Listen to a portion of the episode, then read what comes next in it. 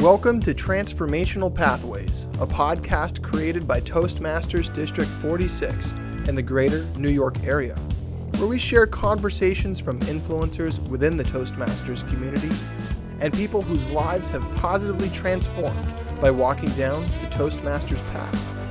Whether you're just getting started in your career, have had recent career changes, or you're navigating different languages, we're here to help you build confidence by discovering new tools overcoming your fears to find your voice, and engaging in a thriving community. Enjoy today's episode. Hello, welcome to another episode of Toastmasters District 46 Transformational Pathways Podcast. I'm your host, Scott Mason, and walking the pathway with me today is our guest, Janine Letford. As the 2019 LA Lakers businesswoman and the 2015 California Charter Teacher of the Year, Janine is a national thought leader and creator of the concept of intercultural creativity. She is the founder and chief creative officer of Cafe Strategies LLC, which trains C-suite executives and employees to create sustainable organizational equity and inclusion strategies as well, while unleashing their innovative thinking for themselves and in their businesses. Her first book, From Debt to Destiny, Creating Financial Freedom from the Inside Out, connects creative thinking to financial agility and was an international bestseller in five finance categories. Janine believes creative thinking thrives best in an inclusive environment, and she is often called America's creative coach for her work in reigniting intercultural creativity within our workforce. Janine, welcome to the show. Thank you so much for having me. I'm honored to be here.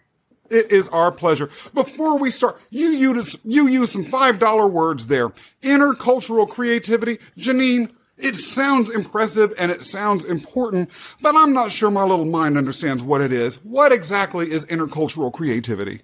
Tell us. Well, it's the fact that we are creative, and I redefine creati- creativity. It's not just artistry. Artistry is very important, but creativity is a process of problem finding and problem solving with relevance, value, and novelty. So we're all creative, but intercultural creativity, we're looking for organizations with inclusion and to have a full inclusive organization that values you, you have to have cultural competence. You have to have the ability to mm. observe people, to see complexity, and to be able to shift your behavior with different cultural environments. And so creativity and cultural competence actually sit on the same set of cognitive skills that is what intercultural creativity is about. It's if I'm getting people better in this area, they can automatically get better in the other area, and we just strengthen both of those skills together. Wow, I love it. Really inspiring, and it actually ties into a lot of what Toastmasters is about. But before we roll up our sleeves and get into that area, I've got to say something here. You are a professional speaker as well as the queen of intercultural creativity. I just heard you break down some complex concepts in a way that was extraordinarily clear. I didn't hear a single um or ah or filler word at all. You better doing a lot better than I am. and yet, for some reason, you have been involved in Toastmasters. Janine, huh? There are so many people that have this stereotype Toastmasters is only for people that can't speak. Now, I know that that's not true. You're living proof, though, of the power of Toastmasters for anyone. Talk to us a little bit about your journey. It has been a journey. It's actually a journey from the speech therapy room. I actually am a stutterer. I still identify as that's one of my identities, and I'm a, a, stutterer. And I was a serious stutterer in my elementary. Even there's times that I even couldn't even say my own name. And I had a twin sister who won speech debates and, you know, she's brilliant, wonderful a woman, but to be a twin and to be the one stuttering. And that had an effect mm-hmm. on my I- ideation, my uh, identity to see myself as creative. So there's that connection there. But to go from the speech therapy room to the TEDx stage Toastmasters has truly been an integral part of that journey and also helping me see myself and work on my identity and my leadership. And, you know, it's all about mindset and how you see yourself when mm-hmm. you're interacting with other people. And Toastmasters was there since uh, day one. Wow. Let's go back a little bit. When did you realize you were a stutterer? When you realize that people are looking at you odd or making fun of you or have to wait for you and you realize other people aren't speaking the same way and that usually happens around elementary school. And my mom enrolled me. She fought to enroll me in speech therapy. And to walk down that hallway you know kind of like mad at um at god or the universe or just say like why was i made like this like why can't i wow. communicate and you know to get your ideas across and my research and my work is about creative thinking and creativity, you know, you can have great ideas in your mind, but if you can't communicate them effectively, it it's it's futile almost. You know, so many people have gone to their grave with their creative ideas still within them, and so mm. for me to work on my communication, it was paramount. Yeah. What was going to speech therapy like, and how old were you when you started that? Third grade. Third grade. Wow. And it it's it was it was difficult because it it was better when you have teachers that that could support you and have that inclusive environment. But I remember crying myself to sleep, Scott, uh, in the mm. bed, even as an adult, because there'll be times I remember I was at a university and this uh, the president of the college was speaking, and I and you know the importance of networking and introducing yeah. yourself to people. I said, you know what, I'm going to go up. This is like this I was in my 30s, so I was a grown wo- a woman, and I went up to her and I was like, ah, ah it, it everything just got wow. caught. And as a stutterer, we, we call that blocks, and we're just just no air is coming out.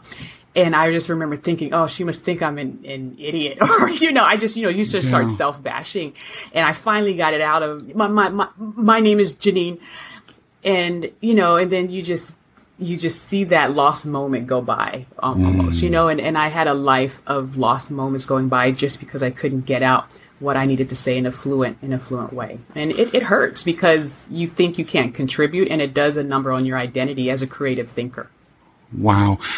Janine, how did you manage to then navigate having stuttering as an issue before you were involved in Toastmasters? Uh, what was it like for you day to day? Did you have techniques that you learned in speech therapy or were there other processes that you developed to be able to cope with this? Or, or was it just you were out there on your own or, or what exactly? I did get tools from speech therapy. So there's a lot of things going on. Even to today, you know, I still utilize them as far as word choice, as far as uh, mm-hmm. breathing, as far as, you know, starting your vowels or, you know, just different things like that are going on concurrently. But there, I, I, picked up a book called The Stutter Boy by Eric Gardner um, mm. in my mid 30s. And I remember reading his story about a young boy with a stuttering problem and then growing up. And, you know, even things as simple as picking up the phone and answering or leaving a voicemail where you just get caught and I read his experience and I just started bawling because you know how mm-hmm. life is when you mm-hmm. finally meet someone who's gone oh, through yeah. what you've gone through and they know and you have that tech. In school, we call it a, a text, um, a self to text connection. And it just opened my eyes to say, wow, someone else has gone through this experience mm-hmm. and it's part of who I am. Why why should I be ashamed of this part? And someone asked me a pivotal question. They said, Janine, if you could, you know, have wave a magic wand and start your life over again without your stutter, would you?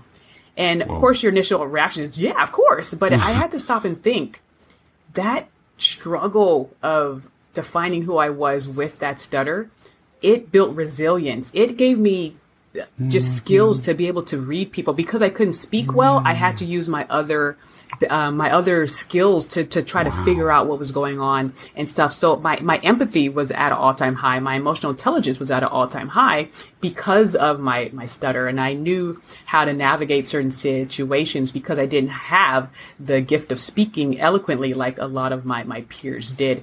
But now that I have worked on it because of Toastmasters lar- largely when I joined in 2015, I now have both of them. And you know, the business world is talking about importance of empathy skills, Yeah. importance of sit- situational um, observation and things like that. So I already have these skills in place because of that journey. So would I have gotten rid of my stutter? Probably not, because I don't know, think I would be the woman I am today. It is interesting that you raise that EQ question. One of the things I love about Toastmasters is that many clubs have special guest speakers come in. And there was a special guest speaker at a club that I'm a member of who talked about how to effectively network both within a job and as a business person.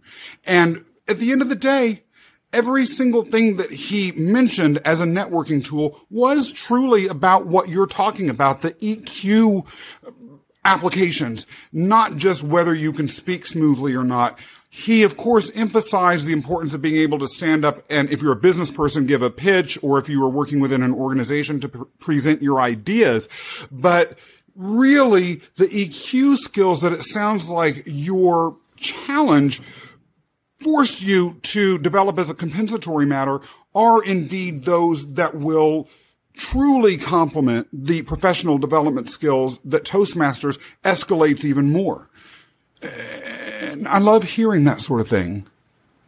and, and it, it's critical because a lot of my all, all of my work is based on brain research. I, I have my degrees in psychology and ed, education and curriculum development, but I say I'm a street neuroscientist because I just I study on, on, under brain you know um, brain doctors and I've read all the books, but understanding mm. how the brain works. And the brain goes through emotion first. You know, it's very difficult to learn something if the emotion isn't there. Your brain retrieves memory more um, if there's emotional um, uh, cues attached to the experience. So the emotion is so huge, and the fact that we don't train our K twelve with these skills so they can go into the work workforce, being able to utilize them while they're building whatever they're building, I think is an injustice because people who are high in EQ, they may be, you know, almost satisfactory in other areas, but because they're high in EQ, they're they're able to get into those positions that they want to get in, into. Amazing.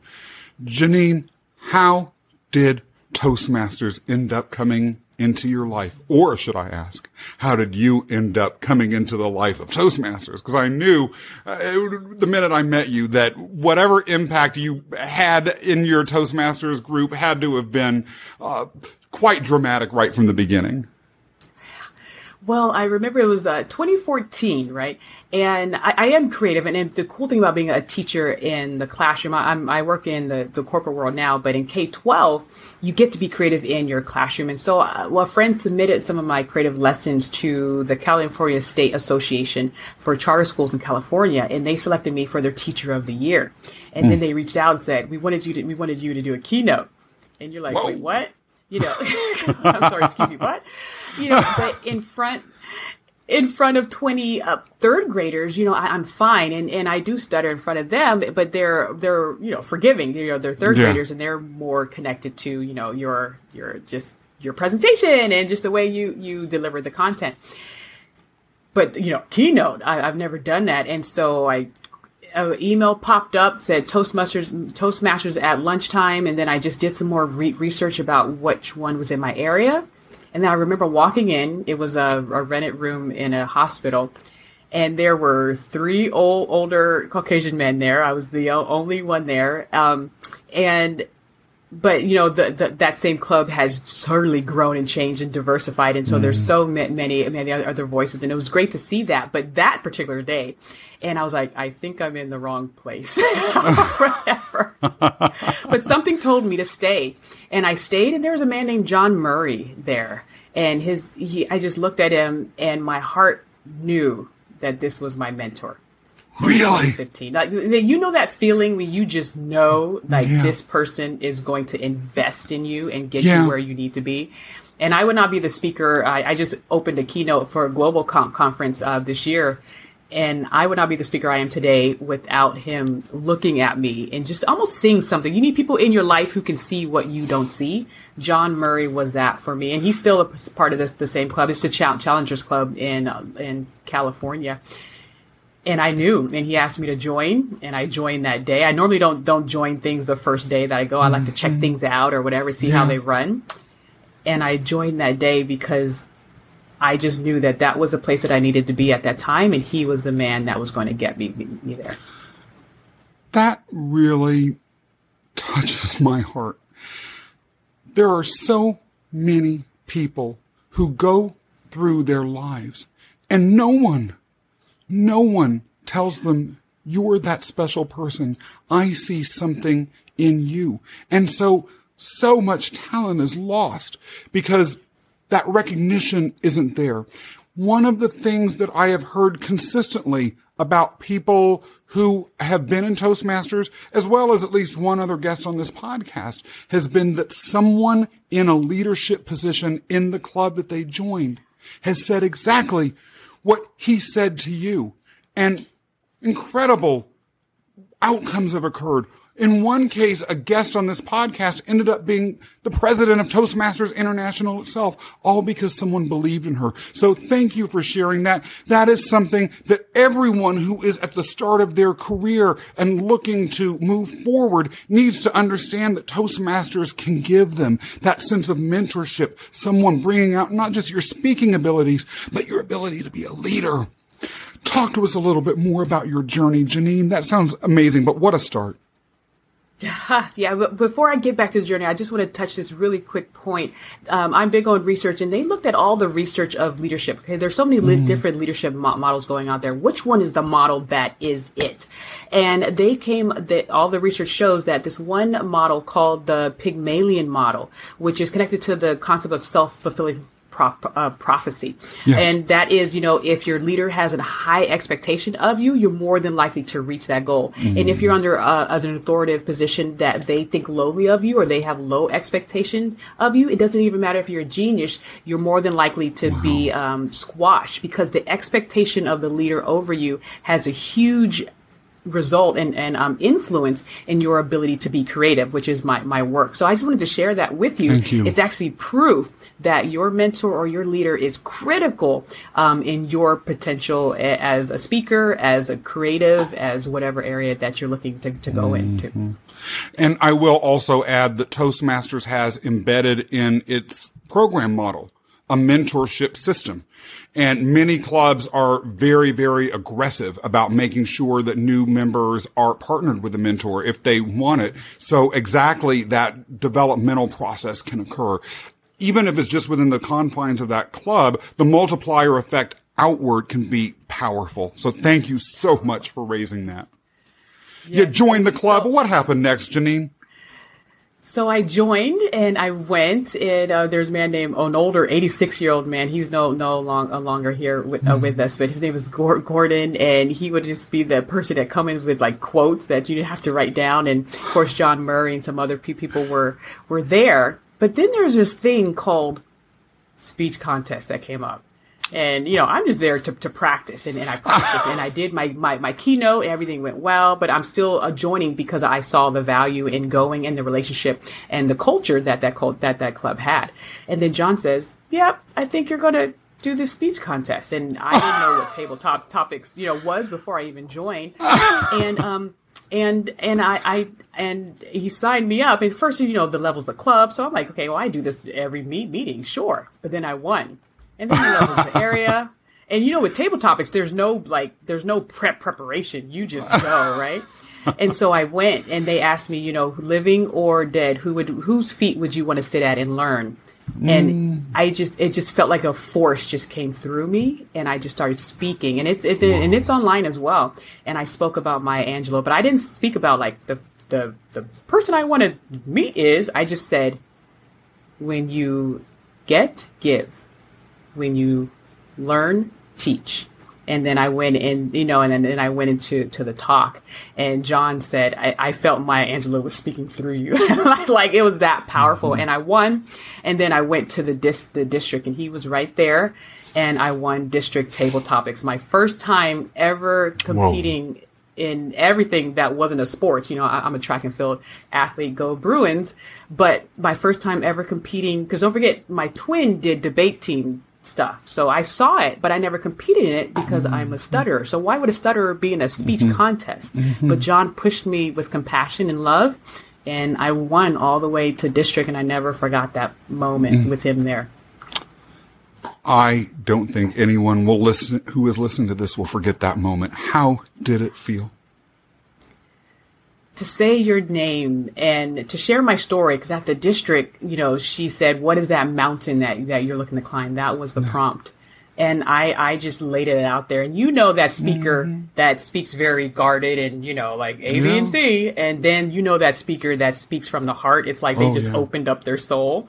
Yeah. it was that moment. And then I, I i i i brought in all the information that john taught me but i painted the hallway that i walked down to go to the speech therapy room. And I said, now with the nonprofit that I started, that hallway is for my students so they can make that journey to know that they can climb that mountain. And because I do creative thinking, I talk about how your subconscious is automatically making connections behind the scenes for, yeah. for you. And, and this is very true during table topics. And I use imagery. So I see pictures as I'm talking after mm. I get mm. the prompt like mm-hmm. 10 seconds before. And my brain automatically puts pictures together and that helps me do my table topic speech. And that's a creative tool that people can use. So that's what happened there at, at the district contest. And it was amazing to just see the creative tools and the emotional tools and the my life story tools just integrate to get me the number one spot. When I first joined my Toastmasters group, the initial feedback I got was that I was not connecting to my heart. I was purely speaking from the mind. And once I was able to bridge that gap and become fearless and bring the heart into the speaking, everything changed. Do you think that speech is principally an intellectual exercise or an emotional one? And what would you say to those that are struggling like I was to bring the emotion into it? Well, my work is focused on creativity, and a lot of people think creativity is only artistry, but creativity is so so much more, right? Um, and I tell people that in order creativity isn't only artistry, but artistry can help strengthen your ability to think creatively in other fields. Mm. And I think this is true for this as well. I am a musician by trade. I started in fourth grade trumpet and flute and taught, and then I taught hmm. 10 years at the elementary age. Uh, those of you who have a music background, you know hot cross buns, right? I'm the, yeah, the hot cross buns ah. queen, but it's amazing to see your kids start at hot cross buns in the fourth grade and then see them win jazz festivals when mm-hmm. when they're like Whoa. 17 and 18 years old that that is a journey within itself wow. but the reason why i'm bringing this up it's because the arts music drama dance you know the arts are another form of communication Mm-hmm. And so I actually have a Toastmasters article out there when I was put on the cover October 2014. And I talked about how the trumpet was my voice until I was mm-hmm. able to really get mm-hmm. hold of my own speaking mm-hmm. voice. But to learn how to speak through music, and you know, you can hear a, a song without any words and know ex- kind of exactly what the song is trying to, to oh, convey. Yeah. Yeah. And so, um, and so I, I tell people use your artistic experiences to help you learn how to make that connection. Like you can hear the soundtrack to Schindler's List and no words, yeah. but you hear the pain through that musical comp- composition. And so I just connected too because speech is just um, uh, pitches, right? Uh, silence and sound. Mm-hmm. That's what speech is. And people who have a music background understand um, languages that are pitch languages like Chinese, Jap- Japanese, Korean, and and and so for people to really get out of their head and get into their heart, I have them communicate through the arts first. And then I have them connect the words to it. Because if you communicate through, um, you know, through movement, through either through poetry, because poetry is words, but the yeah. melodic structure of poetry, you know, yeah, the, the yeah, emotion behind the work that um, is there. And then you just do do it with with speech and you do it with your pauses, right? You know all about the practice with pauses, with, yeah. with tones, with pitch, with the dynamics, which is another word for volume. All of these things come into play, but people who have a music background have already done it with the instrument. Mm-hmm. Now I mm-hmm. need you to do it with the instrument of your voice. Powerful. How then did Toastmasters help you deal with the challenge of stuttering? what exactly changed about your addressing the stuttering as you moved along the Toastmasters educational pathways? You can't get better at something you don't do. Number one. so you Really? have to look at that. Yes. And it and it also helped me re reframe, which is a which is a creative gift as well. Be- I still do stutter, but when I share my story, people are more open because they understand the journey. And public speaking is difficult for anyone, even if you don't have a stutter. They say is what the number one fear. Like it's even Yeah. beats out death, right? People would rather be in the box than giving the eulogy, right?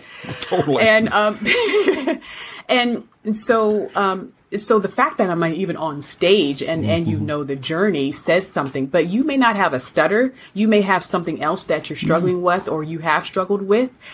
And it just gives you that platform to to release that courage to other people. Courage and fear are both con- contagious. You need to be very mindful of who you're around. But you're, if you're around someone who is courageous with that, and so Toastmaster gave me that culture, that network of being around courageous people who are there. And I love the fact, you know, a lot of my work is psychological safety.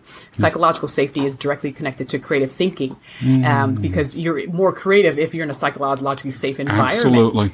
And Toastmasters is for sure my my club for sure is a psychologically safe place where I mm-hmm. can fail. And if you're not willing to fail, you're not going to grow. Because as my coach says, John Murray, you know, growth happens in that in that risk zone, you know. Yeah. And that's what he taught me when he pushed me through the contest, my first, you know, my first year there he taught me just go for it and if you don't win okay you tried and you learn and you go back to the drawing board and you do it again next year you have been in the education and the business fields.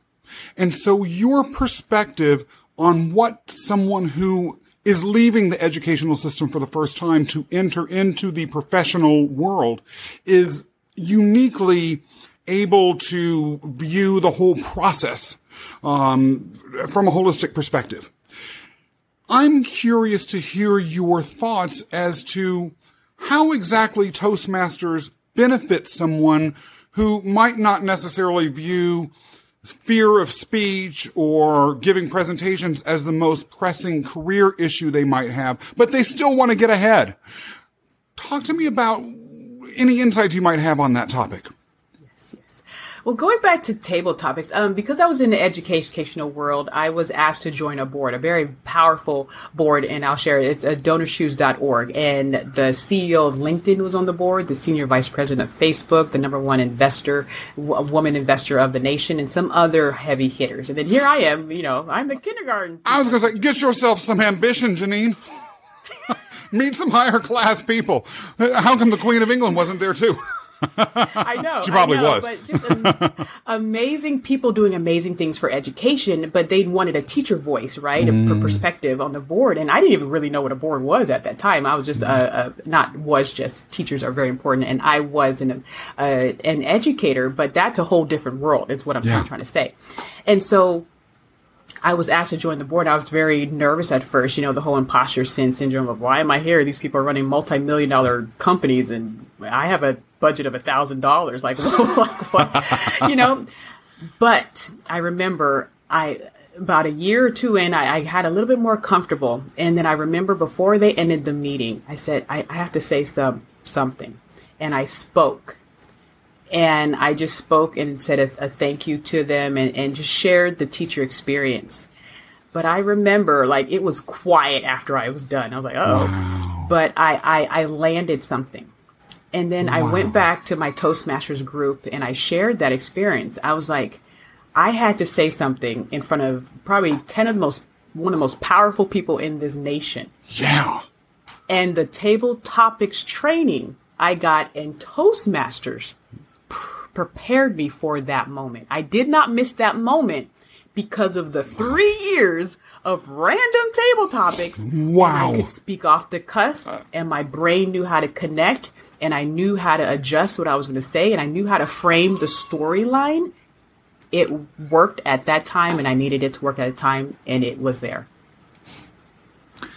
So, it is hard to get me in a position where I have nothing to say. You shut me up. Boom. Wow. Tell me the most inspiring Toastmaster story you know of, besides your own, because I'm going to be telling your story as my most inspiring Toastmaster story someday. I know. It, it's it's as a teacher i get to meet a lot of young pe- people who are going through their own journeys right mm-hmm. and it's a wonderful time to be there when you have the aha moment but as a teacher you know they graduate and luckily for me i had them from k through five so i got to be their music t- teacher from all from for, for those six years but a lot of teachers you have them for one year and then they they, they go on but I started my nonprofit, so I stayed in contact. And actually, John Murray came to my class to, to do a little table topics with my, my students. But to see people in Toastmasters from where they are, because it's a developmental journey, correct? It you is. just don't show up one day and everything is perfect like the next. You, you have to work at it. Yeah. And a lot of people are dealing with belief system restructuring as well. So it's not just speaking, it's the belief system, it's the practicing, and then it's the ex- execution.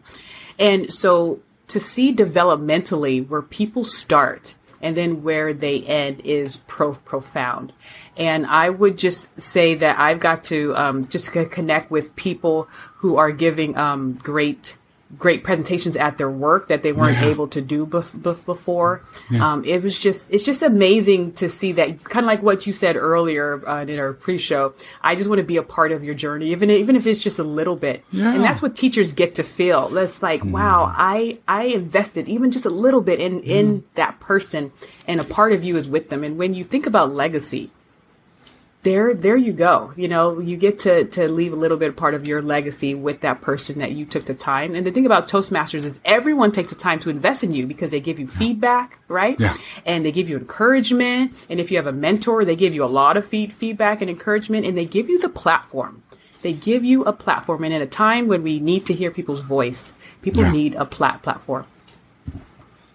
Janine if there is one leader that you could say you admire more than any other, and one speaker that you would say you admire more than any other, who would those individuals be?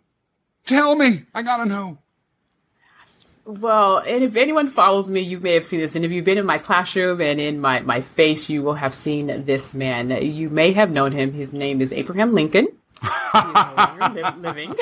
yeah, some person. yes, some random person who just you know happened to keep the union together. But here's why I, I have been drawn to him since since I was in the sixth grade, and I followed him. I've read several books from him. I've been to every site that he's been: his home, his office, his burial site, even Ford Theater where he was um, assassinated. I've been to every place he's, he's been to except uh, Get- Gettysburg. I haven't been there yet, but the Gettysburg Address, right? The use of the person who spoke before Abraham Lincoln spoke for two hours, two hours. And then Abraham Lincoln goes up, scribbled, scribbled speech um, on a napkin, changed the face of speaking, you know, really. Yeah with I don't know how many words, but with a what ten sentences. Mm-hmm. Brevity is very hard for folks. Bre- brevity is mm-hmm. very hard for me. You know, um, mm-hmm. I believe it was a president. I don't know his name, um, but he said, you know, if you need me to speak for a day, give me five minutes to prepare. But if you need me to speak for five minutes, I need a whole day to prepare. Mm-hmm. And it's true. So true. But the power of Abraham Lincoln to say what he said in ten sentences, that is is the great skill of a great speaker. And the other thing that he did was his team of rivals. Ri- rivals. He surrounded himself not with yes men, but he surrounded himself with people who would challenge the status quo yes. and even challenge him and force him to see things from different mm-hmm. perspective. Mm-hmm. And your great speakers today are able to deliver content from their perspective, but also give you other perspectives. And you want to be under speakers who make you stop and say, hmm, I never thought about it that way. I never saw that before. And Abraham Lincoln did that for the people of his time and for generations to come. So is he your speaker or your leader or both? I think he's both. He's both. Because, you know, even though he wasn't trained, but he's self taught. Yeah. And what initiative that is. I have to, yes, I, I have to go with Abraham Lincoln mm-hmm. for, for both. So I hope that's sufficient. Well, can you imagine if Abraham Lincoln had been in your Toastmasters club? And you were the one who said, Oh, I see something special in you, sir. no. And and lastly, another thing, um, a part of the work that, that I do of my seven gems of intercultural creativity is the adaptability.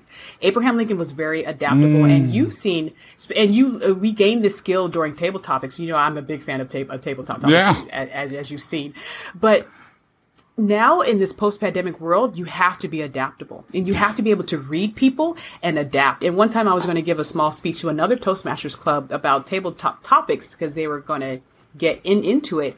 And I realized that they already knew about table topics. They just wanted something else. So I had to quickly change my speech like 10 minutes before going on. and, and, but good speakers can do that because yeah. they, they know who they're speaking to. So Abraham Lincoln was very adaptable as, as well. Love it.